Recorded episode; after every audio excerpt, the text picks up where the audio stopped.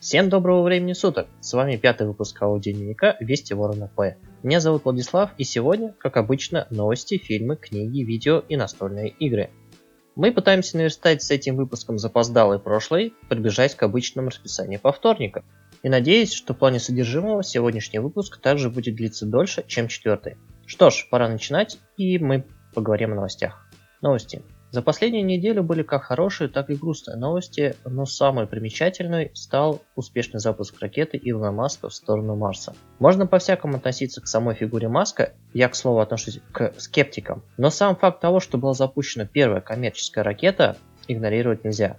Если подумать, то ранее ракеты запускались только с помощью государств. Разумеется, их строительство спонсировали различные крупные компании – но теперь в космосе летает инженерная мысль, воплощенная благодаря стараниям и деньгам только одного человека. Это заслуживает уважения. И пусть ракета промахнется мимо Марса, но уже один человек показал, что обладает настолько большой и крепкой волей, что и места не хватает уже на одной планете. И на этом пока все. Новости закончились. Не читайте смело, чтобы мысли обрели свое воплощение. Переходим к фильмам. Тони против всех. Биографический фильм повествует об американской фигуристке Тони Хардингс, участнице двух Олимпиад, сделавшей впервые на соревнованиях Америки тройной аксель в женском фигурном катании и впоследствии прославившейся скандальной историей с травмой своей конкурентки Нэнси Керриган. Перед сеансом думал, что кино будет выполнено в строгих хронологических рамках сухой подачей информации или скучным сюжетом. Но создатели Тони сумели сделать совершенно противоположному этому образу из моей головы картину. Кино плавно перетекает из одного жанра в другой, создавая свой необычный стиль повествования. Вот мы видим жестокую детскую обыденность девочки, которая сменяется личной драмой с расставанием отца. Затем наступает чернушная подростковая комедия вместе с приходом первого мужа Тони, Джеффом Геллуини, которая перерастает в серьезную спортивную драму с печальным концом. Драма внезапно оборачивается в спортивную историю восхождения смелой и амбициозной девушки к новым вершинам, но история вновь перерастает в мрачный триллер с предсказуемой плохой развязкой для героини фильма. Автор умело использует прием повествования, выполненный в стиле псевдоинтервью, периодически ломает четвертую стену со зрителем, напоминая, что перед нами не самое серьезное кино. Но таким образом создатели стараются объять довольно широкую аудиторию, чтобы поднять некоторые щекотливые вопросы. Прежде всего, несмотря на легкий ироничный стиль повествования, Перед нами разворачивается семейная драма одной девушки, которую с детства окружает насилие, злоба и постоянное напряжение. Разумеется, что события приукрашены или, если быть точными, сгущены самой Тони, чтобы выглядеть более красивым в свете. Но нет дыма без огня. Частично слова девушки подтверждают и все остальные участники интервью. В этой враждебной обстановке характер Тони а, куется тяжелым кузнечным молотом спорта и матери – превращая ее в машину, которая ничего не знает, кроме тренировок и выступлений. Девушка на своем горьком опыте поняла, что на этой дороге невозможно как-то схалтурить или расслабиться, потому что сразу же на сцену выходят более молодые, более усердные и более красивые фигуристки. Именно красота соперниц становится еще одним краеугольным камнем неудачи Тони, потому что костные умы судей не способны принять лучшее выступление в плане техник Хардингс, отдавая предпочтение более миловидным фигуристкам. Не самое справедливое отношение к спортсменам, не правда ли? И чем дальше, тем сильнее авторы фильма показывают порочное желание социума, красивой картинки, скандальным новостям, желание получить как можно больше от любого, чтобы в одно мгновение проживать, выплюнуть и пойти дальше за новой жертвой. Но этой истиной пользуется в конце сама Тоня, чтобы пережить окончание своей карьеры, чтобы посмеяться со всем миром над своей неудачей, чем плакать над ней одной. Стоит отметить превосходный кастинг актеров. Вместе с гримерами перед зрителем предстают практически двойники своих реальных событий. Конечно, при желании можно указать на бросающиеся в глаза несоответствие возраста, но игра актеров и действия на экране плавно оттеняет данный вопрос. Очень грамотно проделана работа над характерами героев. Отдельно стоит отметить мать главной героини, которую прекрасно сыграла Элисон Дженни. Думаю, что свой Оскар она заслужила. Рекомендую всем сходить на это кино, чтобы пропустить через себя удивительную историю, основанную на реальных событиях, чтобы в очередной раз убедиться в том, что жизнь рисует очень часто куда более смешные и запутанные истории, чем люди в своих фантазиях. Формы воды. Новый фильм известного режиссера Гильермо Дель Торо, который, видимо, в моей памяти останется как одно из разочарований современной кинокритики. Перед сеансом я услышал очень много хвалебных отзывов о данном фильме, что это лучшая работа, что сразу видно мастера, что смотреть необходимо точно, но ничего этого я не увидел после окончания сеанса. Возможно, что данный фильм хорош в фильмографии самого Дель Торо, но точно не заслуживает всей этой шумихи. Не спорю, произведение хорошее, но не настолько, чтобы мне безоговорочно понравиться. Форма воды повествует о взаимоотношениях между немой девушки, уборщицей и непонятного существа гуманоидной формы, которые выловили в реке Южной Америки. Несмотря на свой не самый приглядный вид, между героиней и существом рождается взаимный интерес, который перерастает в любовь. Или нет? Наверное, все слушатели или зрители уловили прямые параллели сюжета с известной сказкой «Красавица и чудовище», которая имеет место быть. Если добавить фирменный стиль и общее настроение из французских трагикомедий, то мы точно получим форму воды. Описанная смесь создает уникальную атмосферу, которая мягко обволакивает, как вода, весь фильм, но насколько она будет интересна зрителю, это большой вопрос. Да, к сожалению, для меня режиссер ничего нового не сумел придумать. Более того, единственный смелый ход в конце Дель Торо не стал использовать, оставив сказку в классическом ее проявлении.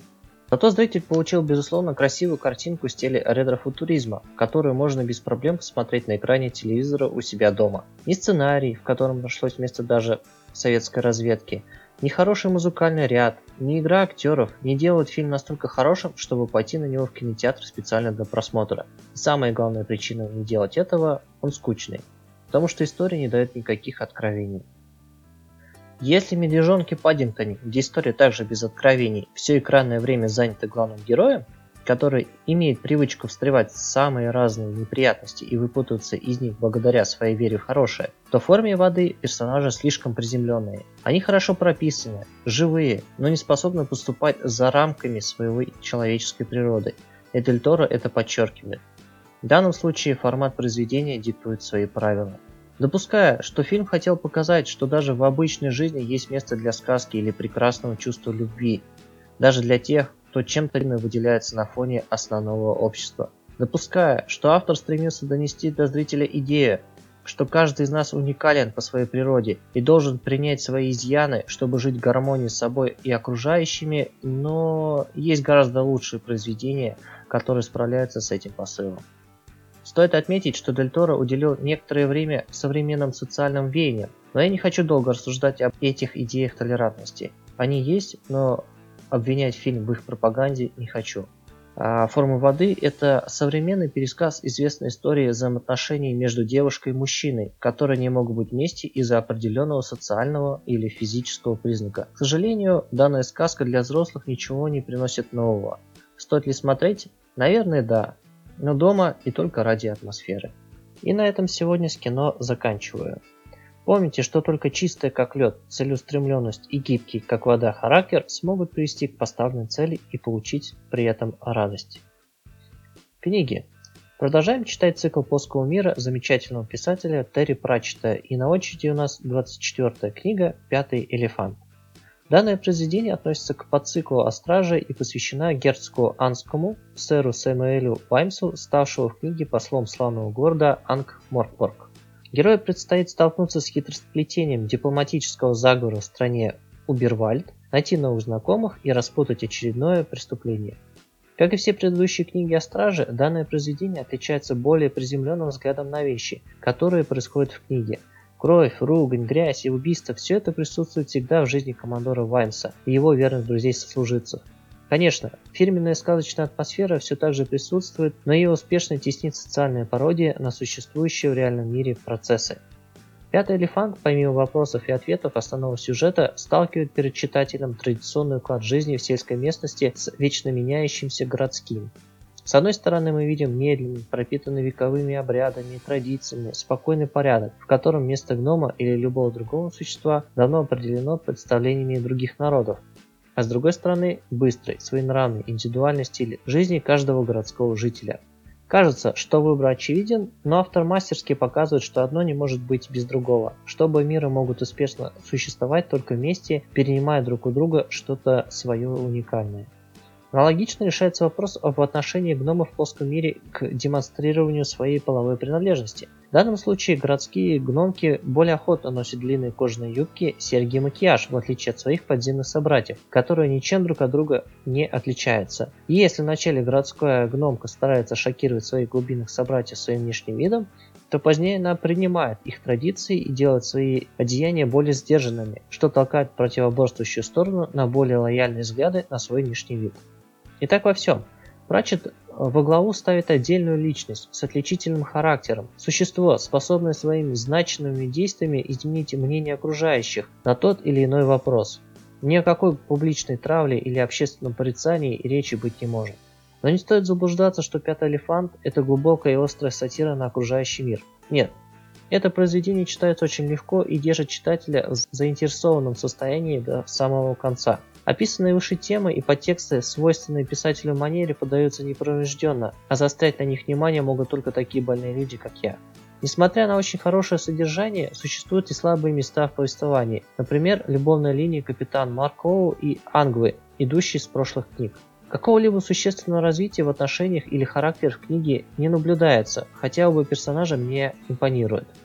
Не обошлось и без роялей в кустах, но их наличие в плоском мире, наверное, подразумевается как само собой разумеющееся. Подводя итог, можно смело рекомендовать эту книгу к прочтению, но только в цикле всей истории. Хотя сюжетно «Пятый элефант» никакого предшественника не продолжает, но чтобы понять весь культурный пласт истории событий, который происходит в книге, желательно ознакомиться с циклом Стражей полностью. Ах да, если ли в книге этот самый элефант, смею разочаровать, нет. Все название в данном случае можно считать тонкой метафорой на основную сюжетную линию, когда за большим и величественным сокрыто совершенно иное, чем виделось на первый взгляд. И с книгами заканчиваю. Пока снова не понесло в далекую степь подводных камней и синих занавесок. Напоминаю, что по статистике один шанс на миллион бывает в 9 из 10 случаев, поэтому не сдавайтесь ни перед чем. И я перехожу к следующей рубрике. Видеоигры. На этой неделе с видеоиграми было довольно тухло, поэтому расскажу о предыдущей игре, которую успешно прошел на своем компьютере до вторых темных душ. И это первая часть The Banner Saga. Тактическая сюжетная стратегия в мрачно-фантастическом мире. Компания Stoic выпустила данную игру благодаря поддержке пользователей платформы Kickstarter, поэтому с бюджетом разработчиков было не так уж чтобы и хорошо. Это видно с скупых игровых заставков, которые выполнены с минимальной анимацией, и самой игровой механики, которая состоит из пошаговых боев, диалогах с небольшим ветвлением и линейного перемещения по глобальной карте от одного события к другому. Но игра бы не получила бы столь благосклонных отзывов, если бы все перечисленные элементы не были выполнены на высоком уровне.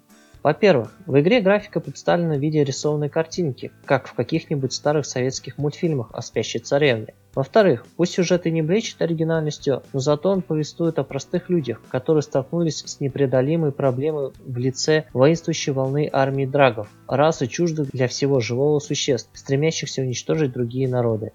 И именно о нелегких решениях выживания в суровом мире героев идет речь. В-третьих, а раз уж речь зашла о суровом мире, то на его восприятие прекрасно действует музыкальное сопровождение, вместе с величественными полотнами, которые разворачиваются во время игры. Вообще, атмосфера здесь играет основополагающую роль. Ее тягучее и давящее состояние прекрасно задает фон всему происходящему на экране. И в-четвертых, Тактические бои с новой механикой, когда сила и здоровье являются одним показателем, и отличным балансом между сложностью и интересом. Разумеется, сложность можно регулировать, и в этой игре действительно оптимальным выбором является обычный уровень, но в то же время высокий требует лишь большей усидчивости и кропотливой работы по заучиванию действий противников в том или ином случае.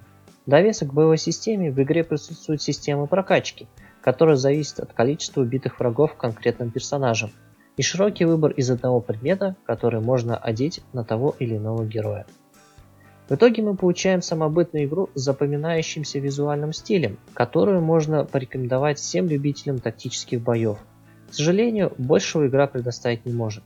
Она довольно рано раскрывается и ничего нового не приносит. К счастью, длительность игры невелика, поэтому заскучать не удастся. Небольшой игре небольшой обзор, поэтому с первой частью The Banner Saga заканчиваю. Сравнительно недавно от компании Stoic поступили новости, что последняя часть трилогии выйдет уже в этом году, чуть раньше запланированного срока. Поэтому ожидайте прохождения остальных частей в следующих выпусках. Выбирайте своих спутников с умом, как, собственно, и в игре. Настольные игры. С настольными играми, как и с видео, на этой неделе было не густо. Пару раз сыграли в королевские товары, а также я в ней попробовал соло. Сыгранные партии подтвердили сделанный ранее вывод. Королевские товары – это стратегия филлер, разминка перед чем-либо большим или хорошее завершение игрового дня. В соло-режиме игра ставит такие цели, которые буквально выжимают игрока, заставляя его находить самые оптимальные ходы из возможных. Но так как в основе лежит карточный движок, то контролировать производство нужных товаров местами очень тяжело, что приводит к неминуемому краху и началу миссии заново. Так мне потребовалось 5 попыток, чтобы пройти первую миссию в одиночку. И, к сожалению, в компании используется только один механизм гонки, который приедается. С большим количеством игроков все 5 миссий пройдут достаточно быстро и незаметно, но в соло-игре повторять одни и те же действия скучно. Играйте в разные игры с живыми противниками и сопротивцами, чтобы всем было весело. Всем критов на ваших кубах. Из заключений хочу сказать, что вот и подошел к концу пятый выпуск Вестей. Позади уже больше месяца событий, которые были озвучены на страницах этого проекта. Надеюсь, что слушателям понравилось все, что было здесь озвучено, или же нет. Выводы делать вам самим. В общем, всем успешной рабочей недели. Пока.